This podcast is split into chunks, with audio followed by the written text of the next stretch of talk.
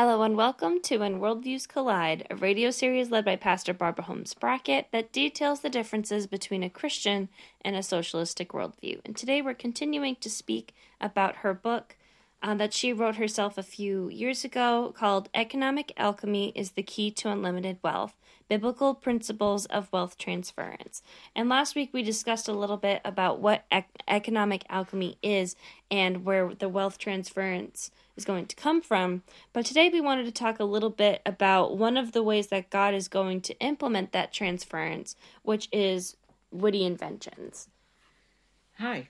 Hello. How are you? Uh, today, um, in witty inventions, I want to I want to first talk about the fact that a witty invention is something that gives that the Lord gives us that comes straight from His throne room. Mm.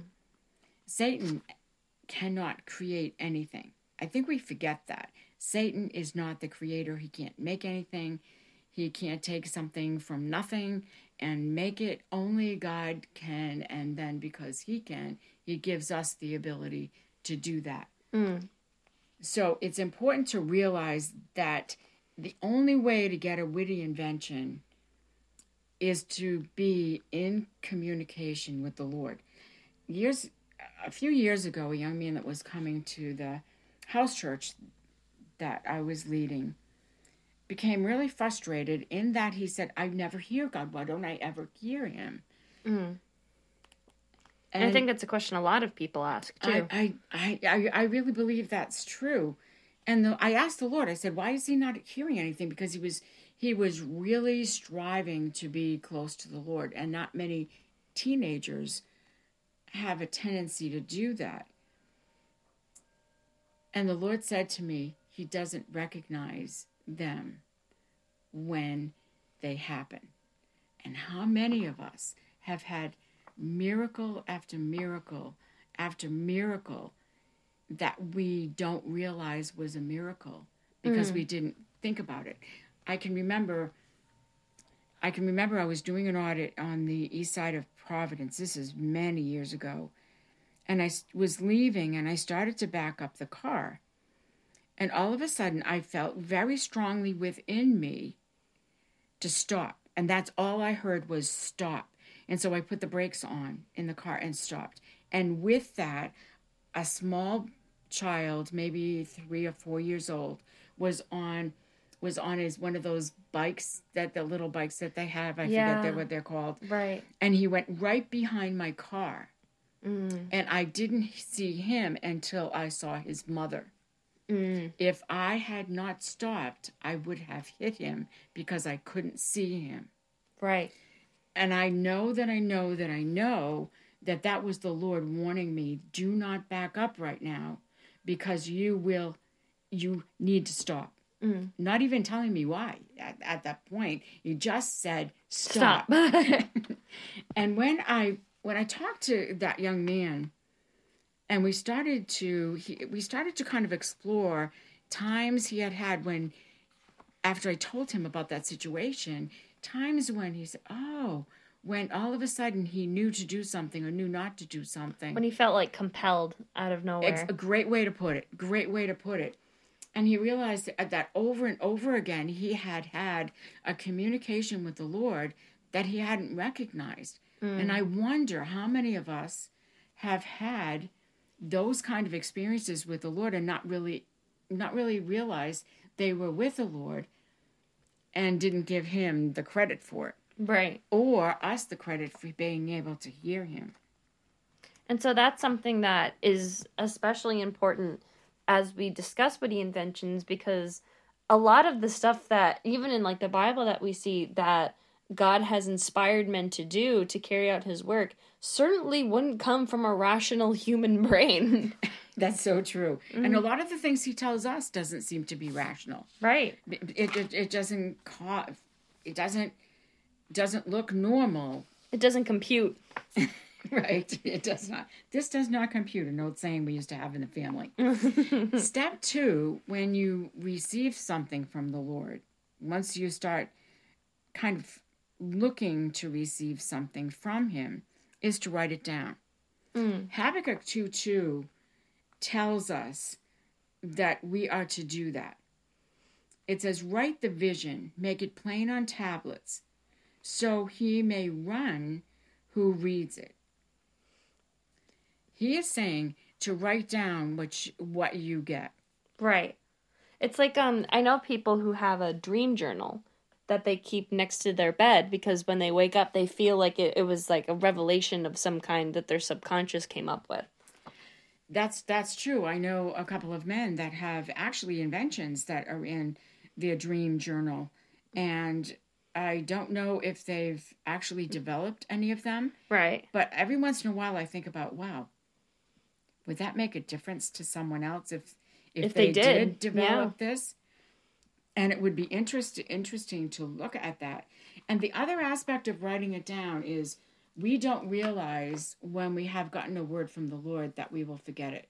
Mm. That's why it's so important. I tell people have a notebook next to your bed because he'll oftentimes we don't have other stuff going on around us that we're cognizant of when we're sleeping, so we he can talk to us because Right. we, we, there's nothing, there's a, not a whole lot of stuff to get filtered out. Mm. A, a little story that I heard from a man named Bob Hazlett. He's from Connecticut actually, and he had a dream, and in a dream he saw these fat molecules dancing, and Hmm. I just I don't know. I think they were labeled fat. I was about to say how did he know they were fat? I, I really believe that they were that that he said they were labeled fat, and the fat cells were saying they were singing the answers in the fat, the answers in the fat, and he you know it's can you imagine thinking that that's going to be important to anybody? Sounds like a like a nightmare uh commercial from like the 50s or something trying to come up with something clever and you're like, "Oh god, that's creepy." Yeah, yeah. Except that they were cute little fat cells, so he wasn't frightened by it. the interesting thing, he um, he was in a church, and a wife was coming to the church, and her husband was a scientist, and no matter what she did, she couldn't get him to come to church until all of a sudden, one day he one Sunday he showed up, and lo and behold, this dream came to his mind. And he said, he felt like the Lord was saying, Tell him about your dream. Mhm. And I'm not going to go into much about it, but he told him about the dream, and the man was flabbergasted. And he said, I'm actually doing research on a certain on, on a certain illness.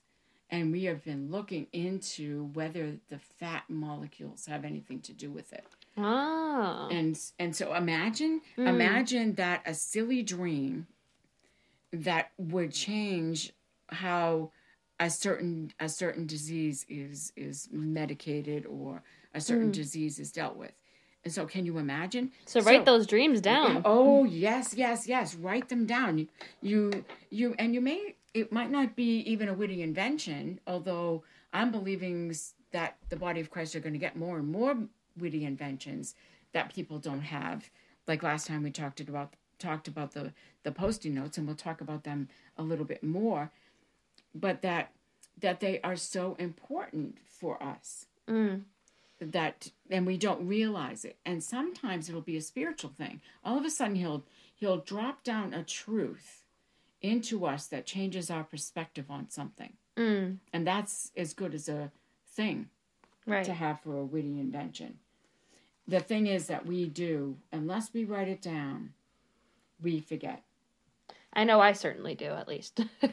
we do it, and and and i've heard that from some of the giants of our faith mm. that that are walking around on the earth right now that they that's they've had this happen to them this was so it was so life changing and so important and they didn't write it down and then they had a lot of trouble trying to recall it and some of them didn't at all but Mm. knew they had missed something big step 3 is development Mm. so once it's been written down then the next step is to be faithful to develop it Mm. Like those notebooks that those friends of yours have. Yes, exactly.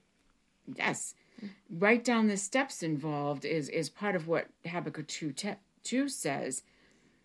And then you go to council and we talk about the um, we talk about different people that we would go to see concerning whether that would be viable. Right. But you write it down so that you can get you can get some counsel from other people if it, if it's viable. Say it's a say say it's like some chemical thing. You would go to a chemist and say, "Wow, what what if this, this, this, and this?" And you talk about that, and then we we can see whether or not what we saw was actually from the Lord or whether it wasn't. Right.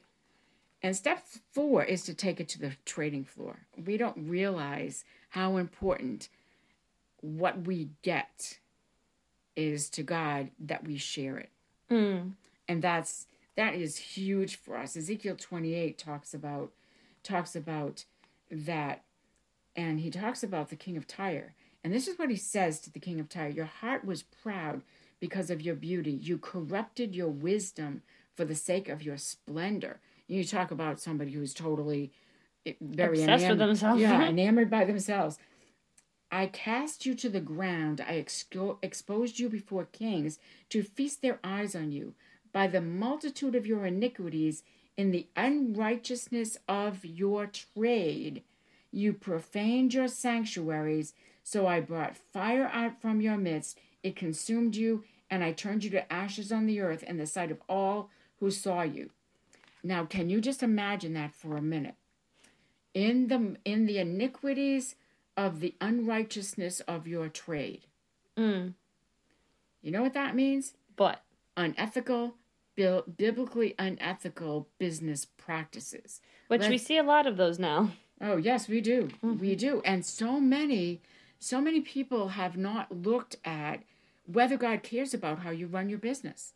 Mm. I have been saying for ages and ages and ages, we cannot take the business practices that we learn in a secular school, try to apply the blood of Jesus to them and say, whoo, here's biblical, biblical business principles. Right. Because they're not. If the foundation is not actually founded on the Word of God and what He wants, it's not a biblical practice. Mm. And that's very, very important that we take and we're righteous in our in our business practices before the Lord and before people. Mm. So step this the next step number 5, I think we'll stop uh, talk about step number 5 next time. Mm. And that and realize that we do have to be careful how we act in the business realm that there is a way of developing your witty invention.